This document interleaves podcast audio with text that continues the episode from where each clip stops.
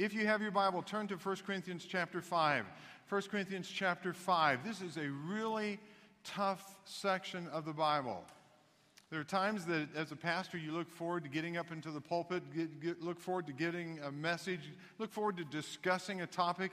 That's not one of these, okay? This is one of those that's a little tougher. But you know what? It's still something that we need to see because it's about spiritual discipline. Spiritual discipline.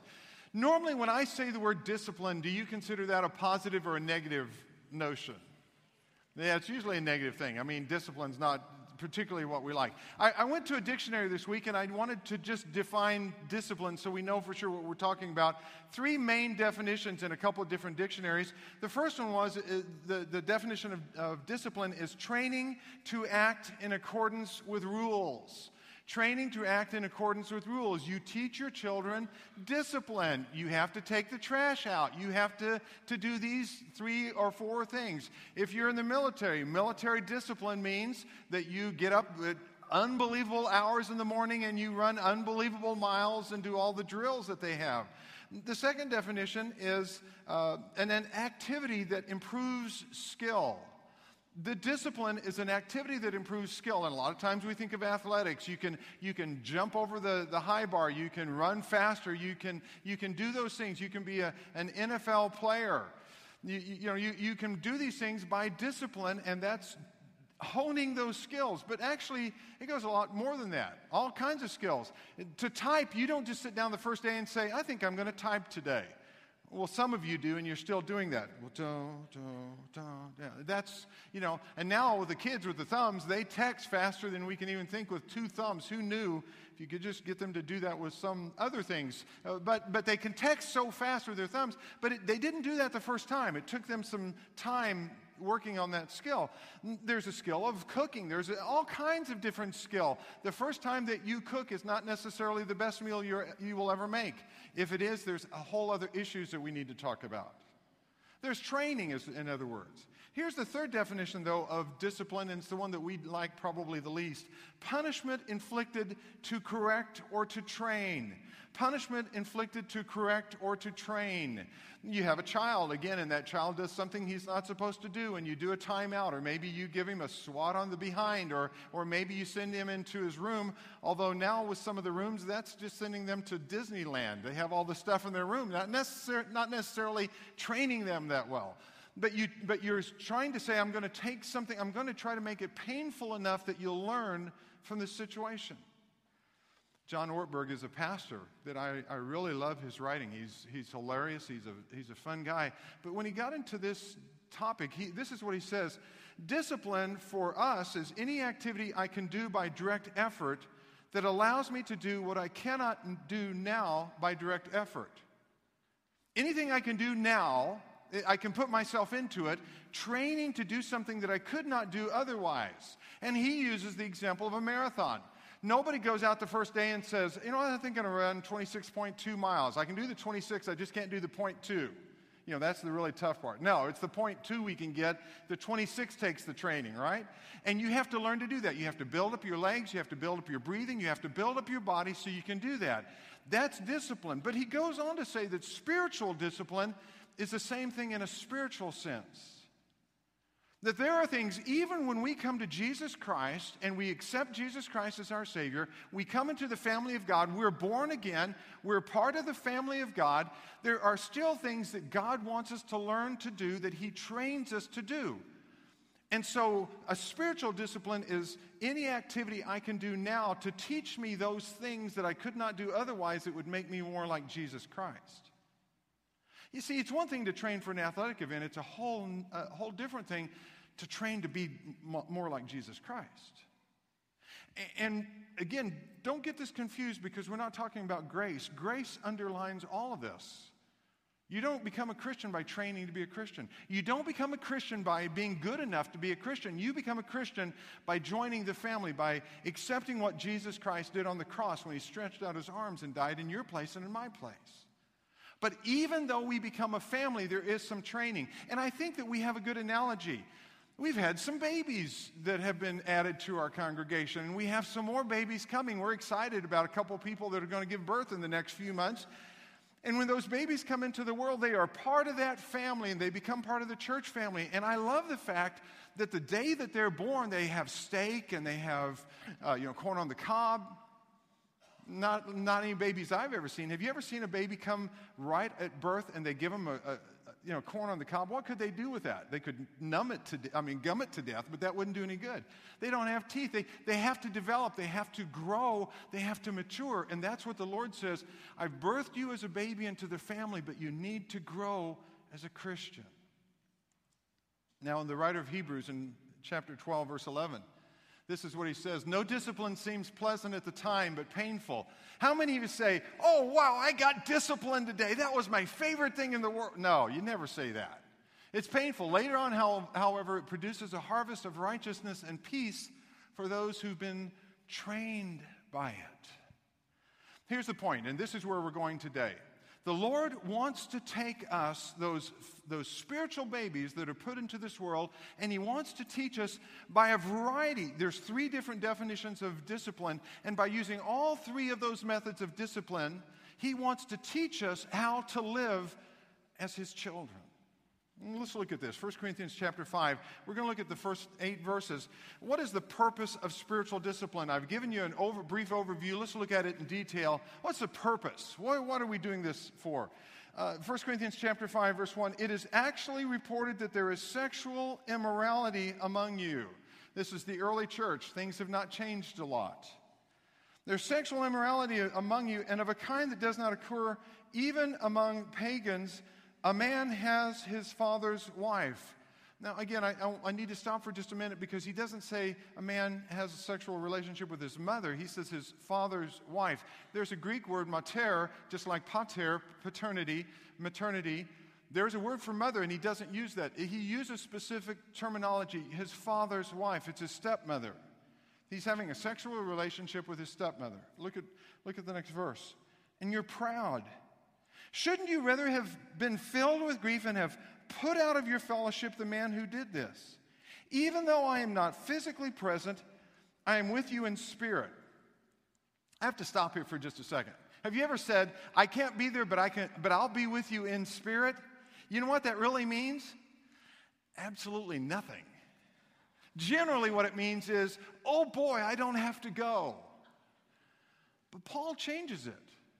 And what he says is, I'm going to be with you because the Holy Spirit, where two or three are gathered, there am I in the midst, God says. The Holy Spirit is there. And in the sense that I'm indwelt by the Holy Spirit and you're indwelt by the Holy Spirit, even though physically I'm not there, in a very real sense, all believers are there, is what he's saying. And you say, well, I'm not sure if that's really what he means. Look back. Verse 3 Even though I'm not physically present, I'm with you in spirit, and I've already passed judgment on the one who did this just as if I were present. Now look at verse 4. This really spells it out. When you are assembled in the name of our Lord Jesus, and I'm with you in spirit, and the power of our Lord Jesus is present, then he says a really tough thing hand this man over to Satan so the sinful nature may be destroyed and his spirit saved on the day of the Lord. Your boasting is not good. Don't you know that a little yeast works through the whole batch of dough? Get rid of the, of the old yeast that you may be a new batch without yeast, as you really are. For Christ, our Passover lamb, he's referring to the Old Testament, to the time when Israel was leaving Egypt and there was a Passover, and he says, Jesus Christ became our Passover lamb, has been sacrificed. We'll talk more about that. Therefore, let us keep the festival not with the old yeast the yeast of malice and wickedness, but with bread made without yeast, the bread of sincerity and truth. And you say, Pastor, I'm confused. What in the world is he talking about? Well, let's break it down for just a minute. Three things. Number one, discipline crafts a healthy church. Paul is opening up by saying, listen, there's a problem within the church and you're not handling it. Discipline crafts a healthy church. As upset as Paul was over this incest, as upset as he was about this sexual sin in the church, he's more upset that they are not handling it. They're not dealing with it. They're not doing anything uh, about it. And you say, wait a second, Pastor, don't I remember on the Sermon on the Mount when Jesus is speaking to them, he says, Judge not lest you be not judged? Wasn't it Jesus that talked about that if somebody's got a speck of sawdust in their eye, if you've got a plank, if you've got a two by four hanging out of your eye, you shouldn't be going around and, and, condemning someone else. We're not supposed to condemn anybody else, Pastor. Everybody should come to the church and, and we should just not worry about that stuff. Well, you see, here's the problem Jesus is speaking specifically about a specific case where someone was being a hypocrite. They were blinded. Uh, not long ago, the other night, in fact, last night, I was eating dinner and I was having some Mexican food as I've been known to do, and I touched my eye with hot sauce on it. Now I wear contacts, and I got the hot sauce underneath the contact. Yes, it was such a wonderful experience. And so I turned to Kathy and I said, Let me see, I think you have a speck in your eye. Let me see if I can get that out. No, I ran to the bathroom, took the contact out, flushed my eye out, flushed the contact off, and put it back in. I, you know what? I had to be able to see before I could do anything with anybody else. And yet, so many times, we who are guilty of the same thing are really busy tearing somebody else apart. That's what Jesus was talking about. He was talking about hypocrisy, he was talking about being judgmental. He was talking about someone who comes to the church, and the first thing they do is they walk in and they say, Well, they're not as good as me. And they begin to take shots at people. And it just reminds me, and I have to stop here for just a second because I, want to say something. Rick Warren has been out of the church for 16 weeks at his church in Southern California. Rick Warren, uh, pastor in Southern California, a, a, wonderful man who loves Jesus Christ. You may not agree with everything that he says, but Rick Warren loves Christ, and he's led many people to the Lord. His son committed suicide a little over 16 weeks ago. He has not preached for 16 weeks. He took this time off and he has had a deluge of people who have criticized him and been judgmental and, and questioned all of the things that went on with his son. I woke up at 5:15 this morning. The dogs woke me up and I was beginning to do my devotions and I just thought of Rick Warren and I began to pray, "Lord, give him the greatest day he's ever had as a pastor in his pulpit." Because Rick Warren has ministered to me and to so many other people and we're so busy being judgmental and hypocritical and, and condemning to him. Rick Warren said something that Kathy found, and, and I loved what he said this week. Always preach on tough topics with a loving heart, a humble mind, and a tender voice. If you see someone else caught in a sin, the first thing you need to have is that tender heart, that loving voice, that, that humility to come to them. And Jesus was talking about coming in with the wrong attitude. But if you come in with that tender heart and, and broken because that person is caught in a sin, that's what we're supposed to do. The church is supposed to be a hospital for hurting people. If you came into this church today and you have this huge weight on your shoulder, we're here to tell you that Jesus Christ, we may not have the answer, but Jesus Christ has the answer.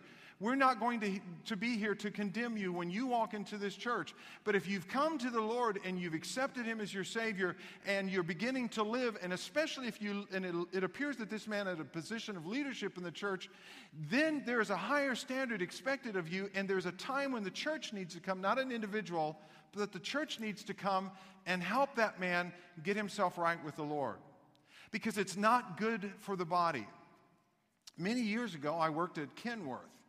Kenworth uh, diesel truck place. We put all the trucks together. I was working in the summer in between years of college, and I immediately realized once I worked on the assembly line for about 15 minutes, I said, I need to go back to college. I did not like that. It was hot. It was in Kansas City. It was working 4 to midnight. It was a horrible job. And one of the first jobs they gave me was to work a, a metal lathe. And, and they would lay this whole huge bed of steel out, and this lathe would come down, zip, zip, zip, and, it would, and it would create doors and all kinds of, of body parts for the, for the trucks back then. Many, many years ago, back in the dark ages, the, that's when I did that and I wore the safety goggles and everything else. But one day, while I was doing that, the, a fan that was over there caught one of those pieces of steel and it embedded in, itself in my right eye, went through the eyelid actually into the eye, and pegged my eyelid into the eye. It felt so good. Not. But you know, I thought, it's just a little tiny piece of steel in my eye. It's not that big of a deal. Do you think that's really what I said? No, all of the work on the steel lathe came to a screeching halt.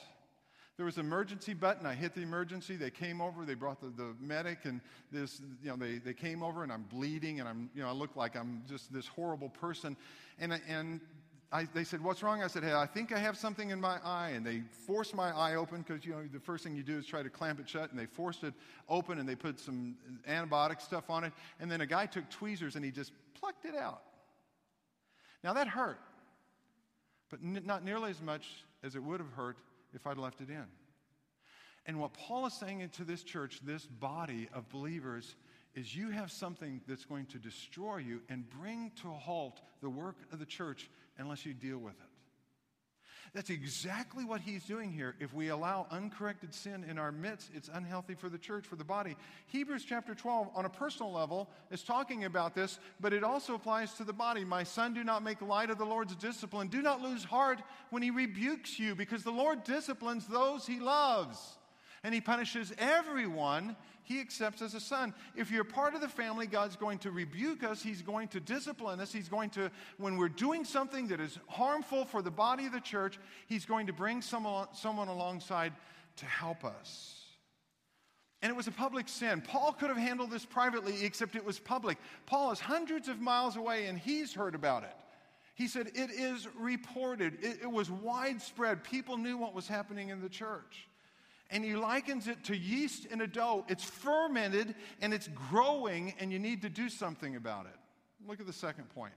Discipline not only crafts a healthy church, but discipline offers renewal for the person. It's not just about the body, it's also about this man and his relationship.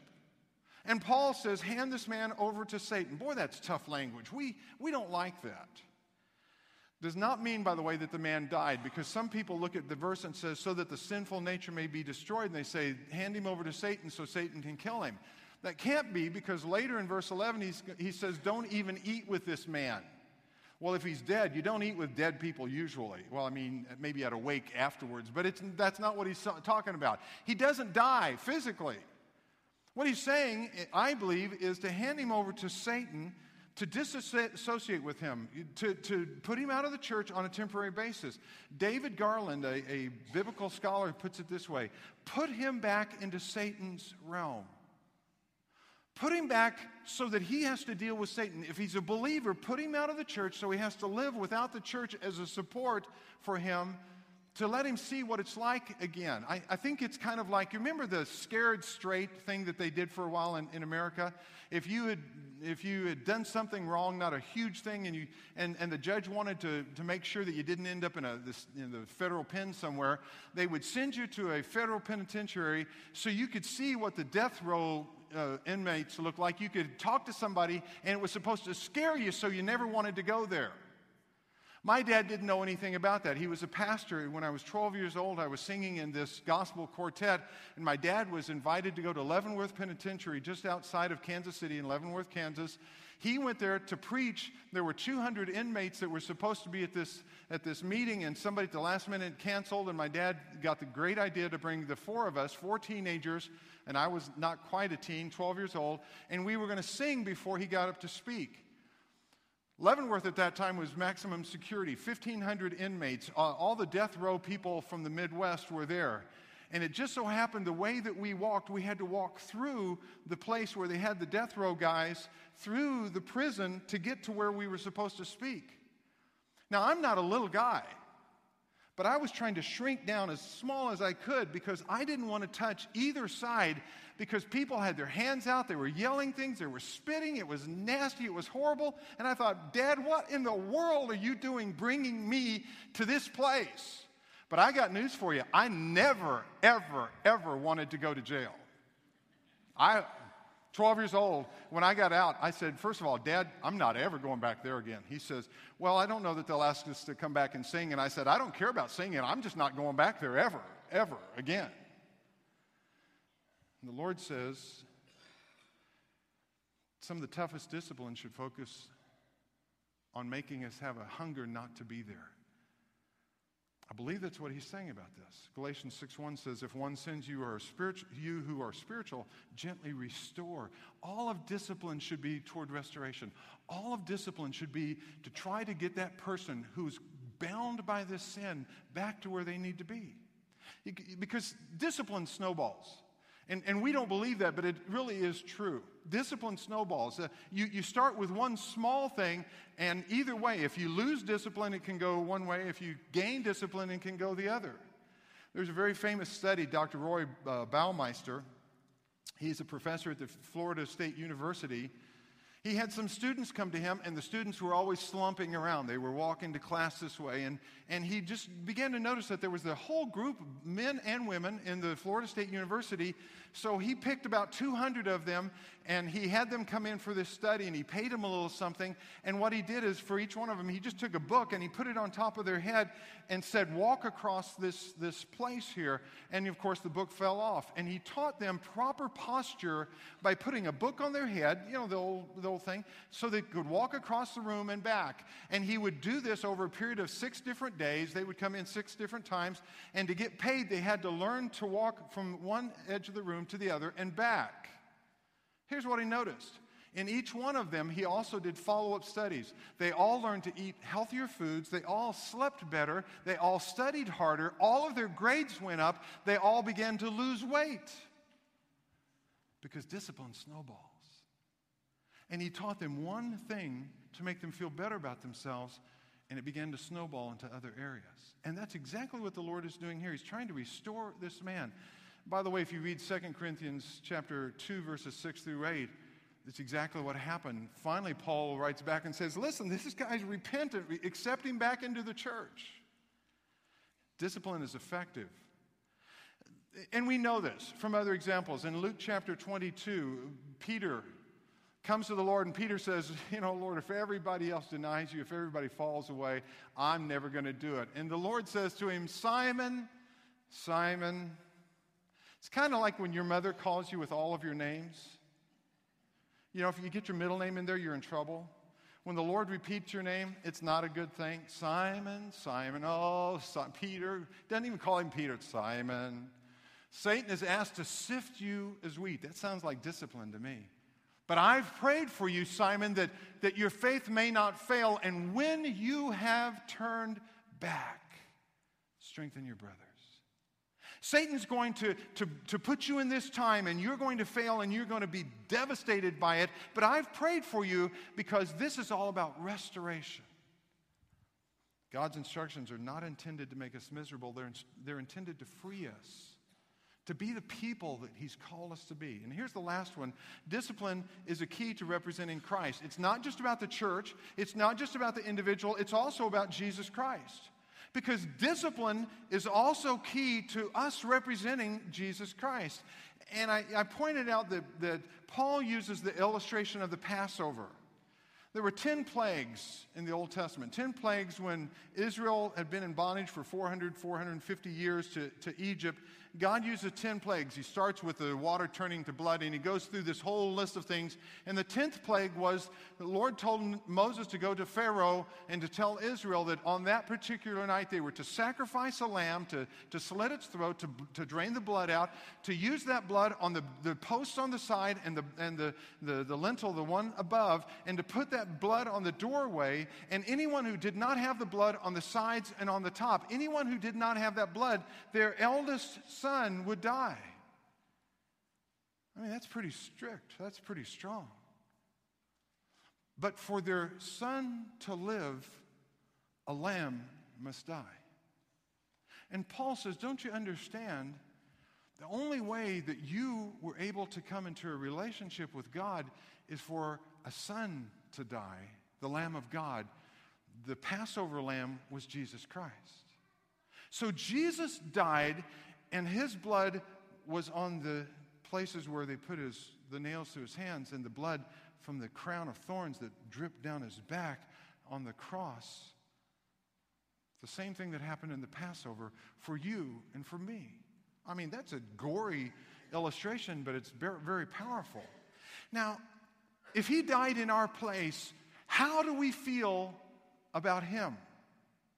How would you feel if someone died, was willing to die for you, how would you feel if someone was, would, would give you everything, would give you life, would give you the opportunity to spend eternity with Him? How would you feel if someone turned their back, ignored them, or even worse? When I was in Amarillo as a pastor, I got a call one day police detective in Amarillo Police Department called and he said, I need you to come. We need you to identify a body. We need you to come to this house. This man was a deacon in your church. By the time I'd gotten there, somebody else had come and identified the body, but he said, I want you to walk through this because we found, out the, we found the will that was spread out, and, and it names the church as the benefactor. The, you guys are going to inherit everything from this man. When I walked through the home, I could not believe it. it was, there was blood everywhere. He'd been beaten to death by a crowbar, with a crowbar.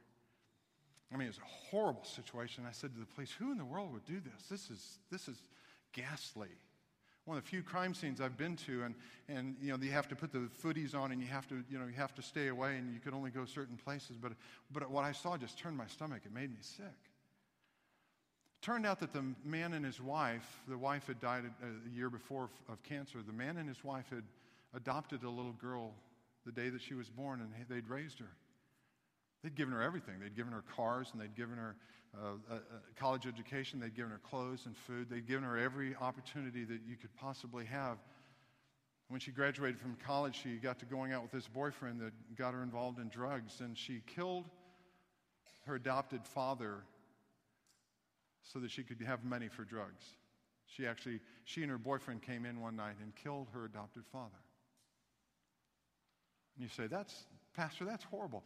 Why would you tell that story? Because we do just about the same thing to Jesus Christ, who loved us and gave us everything, and we turn our back on him. And we shake our fist in his face and we say, You're not the boss of me. And the Lord says, This is outrageous. This is outrageous.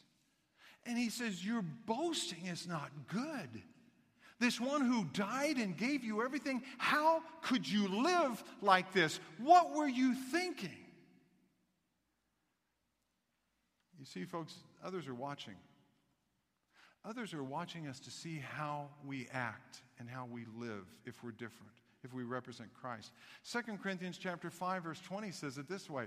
We are therefore Christ's ambassadors as though God were making his appeal through us. We implore you on Christ's behalf be reconciled to God. It's Paul's way of saying, don't you understand? You represent Jesus Christ. It's not just your life anymore. He died to give you everything. How could you live like this? What's the purpose of spiritual discipline? It is to make the church healthy. It is to restore the individual, but it is also to bring Christ back to where he should be, that one who died for us, who loves us. Well, what's the result of spiritual discipline? Just a few more verses and we'll be done. Verses 9 through 13. What's the result? What is the result of all of this? Do you not know the, the, the I'm sorry. I have written, I got in chapter 6, I was just so excited. Chapter 5, verse 9. I have written you in my letter not to associate with sexually immoral people. Not at all meaning the world, the people of this world who are immoral, or the greedy and swindlers or idolaters. In that case, you would have to leave this world. In other words, he's already written them a letter and he said, Listen, you guys need to disassociate yourself with this person. You need to back off. You need to, to make sure that they're not part of this. But he said, I'm not talking about the world. If you're talking about people who don't know Christ and who live godless lives, you'd have to get out of the world. Verse 11. But now I'm writing you that you must not associate with anyone who calls himself a brother, a believer in Jesus Christ, but is sexually immoral or greedy an idolater or a slanderer, a drunkard or a swindler, with such a man do not even eat. What business is it of mine to judge those outside the church? Are you not to judge those inside? God will judge those outside. Expel the wicked man from among you. What are the results? Well, there's so many results. We've already talked about this, how we'll grow as a believer and, and we'll do these things. But, but I, I think just to sum it up in two ways number one, I should be able to stand strong. I should be stronger in Jesus Christ because of the spiritual discipline. When someone comes and corrects me, when I am trained to, to use that skill that God has given me, when I find those disciplines in my life that make me more like Christ, I should be stronger. I should grow in Christ. You see, God longs for us to be different. Not weird, but different. Not strange, but different. Because the world sees these examples, and, and we should be we should be changed. And so many times I'm afraid that we're not. And we think it's just something that's going to happen. You snap your fingers, it happens overnight. But so much of this comes from the training that we receive as those babies in Christ, where we learn to walk and we learn to talk and we learn to eat and we learn to, to have all of those things associated with maturing in Christ. When we get those, that we should be stronger. Over three years ago, I, I went on a century ride, a, a 100 mile ride on my bicycle, and I finished the century, and I was so glad that I did, and, and I swore I'd never do another one. Now I'm trying to figure out how I can do another 100 mile ride. Larry Tony went with me at the 70 mile mark. He hit the wall. I mean, it was, Larry, where are you? Is he in Children's Church today? Um, but but Larry, Larry was with me about 70 miles. He hit the wall and he, and he, he several times rode and, and just could not get past that 70 miles. And so this last week, just a week ago yesterday, he rode the 100 miles and ended up, by the time he ended up, it was 111 on the road where they were riding. Not only did he do 100 miles at 14.9 miles per hour average, but it was 111. And you think, how could anybody do that? You know how he did it? He just woke up one morning and decided he was going to do it. Is that what it was? No, it was hundreds of hours of riding the bike and training his body and feeding himself the right way so that he could get there. And the Lord says, You should be stronger in your spirit. You should be stronger in your faith. You should be stronger in the fruit of the Spirit love, joy, peace, patience, kindness, goodness, faithfulness, gentleness, self control, which is discipline. We should be stronger in our discipline. That's Galatians chapter 5, verses 22 and 23. If we do these things that God has called us to do, we should be more Christ like, including the joy, love, joy. I ran across this. It's an article from the Journal of Personality. I didn't even know there was a Journal of Personality, but there is. They made headlines. It says this is the headline Disciplined people are happier. A long term study of 414 inv- individuals was, overtaken, uh, was, was undertaken for 10 years.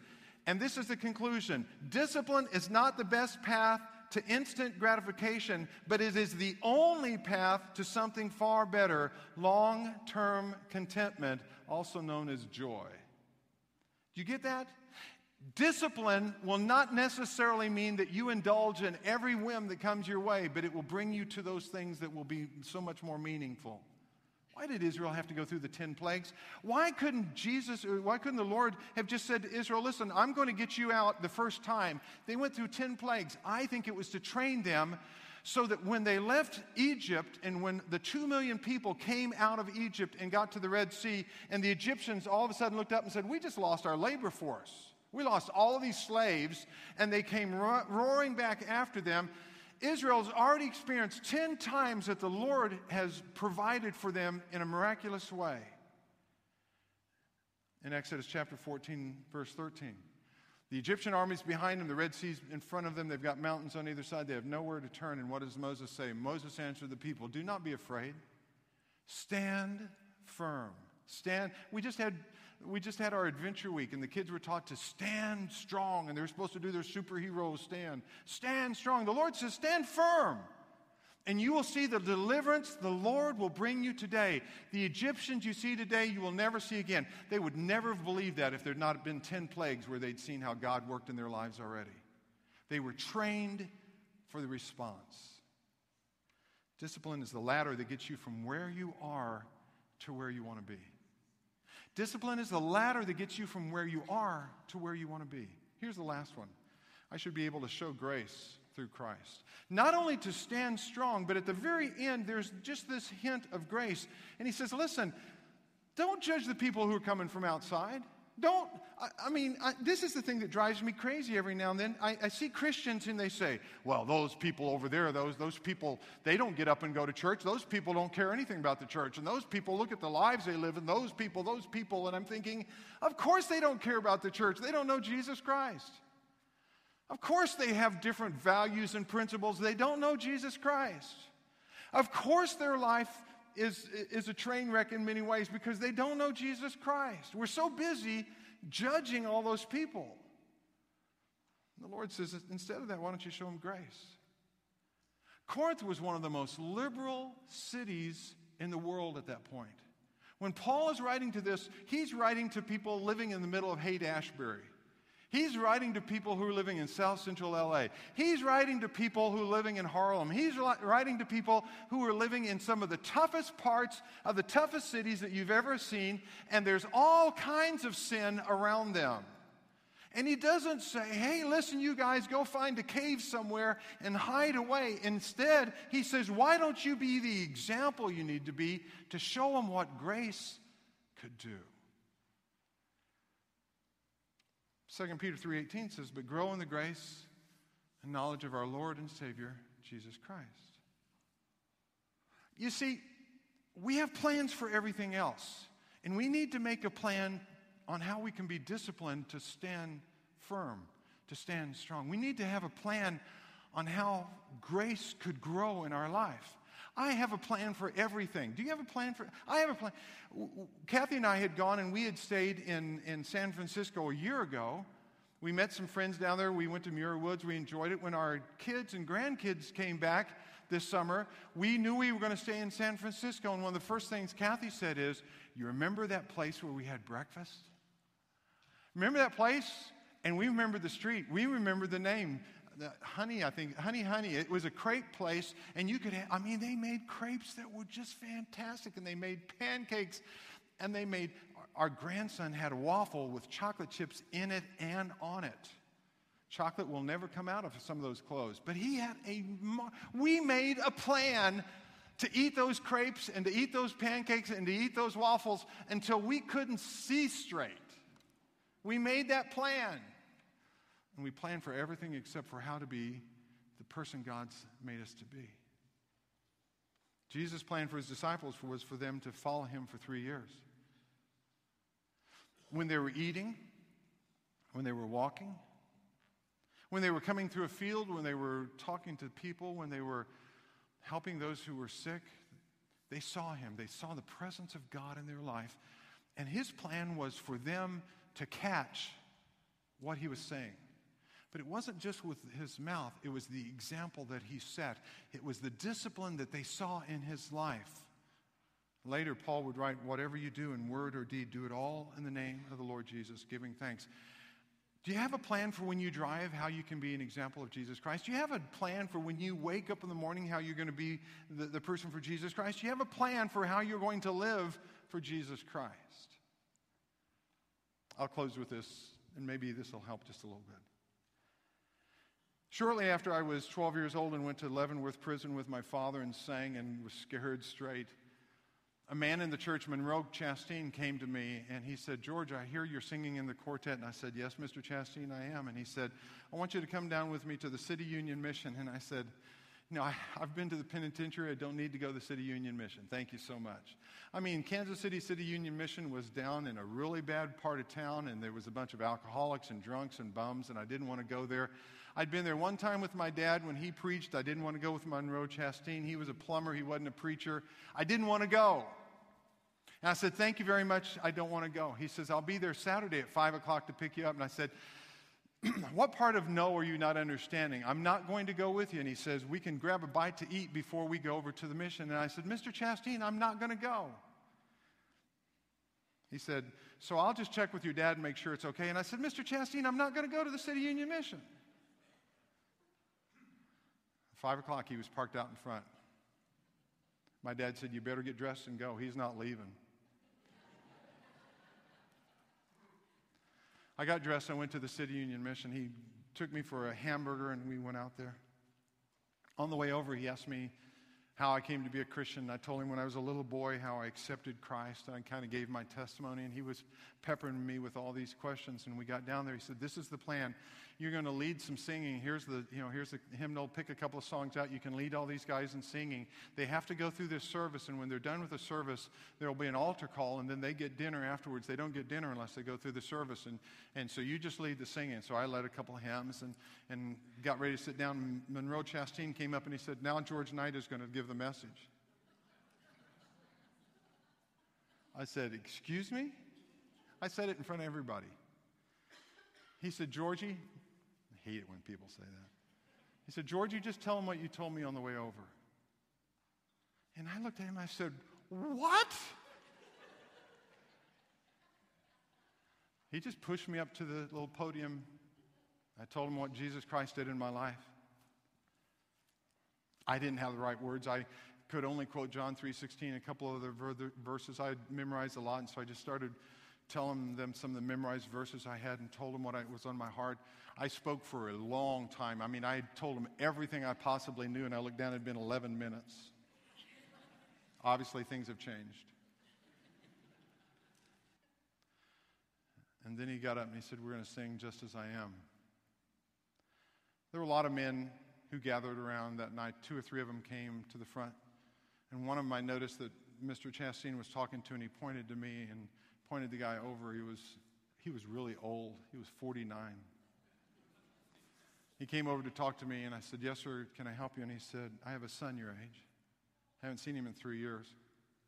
Used to work for IBM. I made $100,000 plus a year, which back then was just an unbelievable amount of money. And he said, I started drinking and then I got into some drugs and I've done some other things and I haven't seen my son in three years. He said, I've never come to the Good News Rescue Mission before, but I've never heard the story. What does it mean to be a Christian? Would you tell me one more time? And he sat down on the front chair and I sat next to him and I told him one more time. He said, Can I do that? And I said, Yeah. And he prayed and he accepted Jesus Christ as a Savior. I've never seen the man since. I don't know what happened to him. I don't know if he went back to drugs or alcohol, but on that night, I know that he said that Jesus Christ became his Lord and Savior of his life, and he wanted to change his life, and he wanted to get back to see his son, and he wanted to be changed forever. First time I've ever led somebody to Jesus Christ was that night when Monroe Chastain came and picked me up and forced me to give my testimony in front of that crowd. I got back in the car and I was overwhelmed, but I was still mad. And I said to Mr. Chastain, Why in the world did you do that? He said, Well, Georgie, on the way over here, I was praying silently while you were giving your testimony, and the Holy Spirit said, He's supposed to speak. Someone needs to hear his message tonight. And when that man came up and told me I have a son his age, I knew that he was the man. I wanted you to talk to him, and that's why I sent him over to you. And I said, But why would you do this? Why would you put yourself through this week after week? And he told me a story. He said, When I was 32 years old, I had a plumbing business. My business was going down, and I was doing all the right thing, uh, going along very well, and I was doing all the right things. I was going to church at the same church where your dad is now the pastor, and I started drinking, and the business began to go down. He said I was unfaithful to my wife. I was a deacon at the church, and they didn't know. Nobody knew except that some of the guys who worked with me, but a couple of them had come to know Jesus Christ. And two of those guys, one Friday night, as I was leaving to go to the bar, as I had been known to do now, that was my new lifestyle. They stopped me and they said, Monroe Chastain, you're not going to go to the bar tonight. You're going to go home. You're a Christian. This is not the way you're supposed to live. He said, I swore at them and I told them they were, and I can't even repeat the words. He said, I told them it was none of their business and to leave me alone. And they said, if you do not come back to Jesus Christ, tomorrow or Sunday when we get there at the church, at the end of the service, we will stand up and we will tell this church who you are, who you're re- what you're really doing. We will expose you. You either come back to the Lord and you can confess right now, you repent of your sins, or we will out you in front of this whole church. He said, I didn't think my wife knew, so I didn't want to risk it. He said the next night they picked me up at 5 o'clock and they took me down to the City Union Mission and they let me see what my life would be if I continued on the path where I was headed. And he said, I don't think I've missed a Saturday night since then, coming down every Saturday night to tell people about Jesus Christ. He got his life right. He had lived many, many years faithful to his wife at that point. He learned how to stand strong and he learned how to show grace. And that's why discipline is so important. Would you bow your heads and close your eyes with me? Maybe some of what I've said today is foreign to you. You don't know what it means to be a believer in Jesus Christ. You can come, you can sit on one of these chairs. I or someone else will do exactly what I did that night with that man who was, used to work for IBM. We'll tell you what it means to be a believer in Jesus Christ. It's not about joining a church, it's not about being good enough. It's about coming to Jesus Christ and saying, I need you in my life. accepting what he did on the cross on your behalf. You can do that. Others of you may just need to come and to spend some time praying. You're welcome to do that. If you have a spiritual need, you can do that when we sing this song. Father, you know the hearts of every person here today. It's been a tough topic. I pray that I approach it with humility and with love and tenderness, but also truth. Father, I just pray that your truth as it permeates us will change us to be the men and women of God you've called us to be, to be those people you've called into your kingdom, into your service. And I just pray this in Jesus' name. Amen.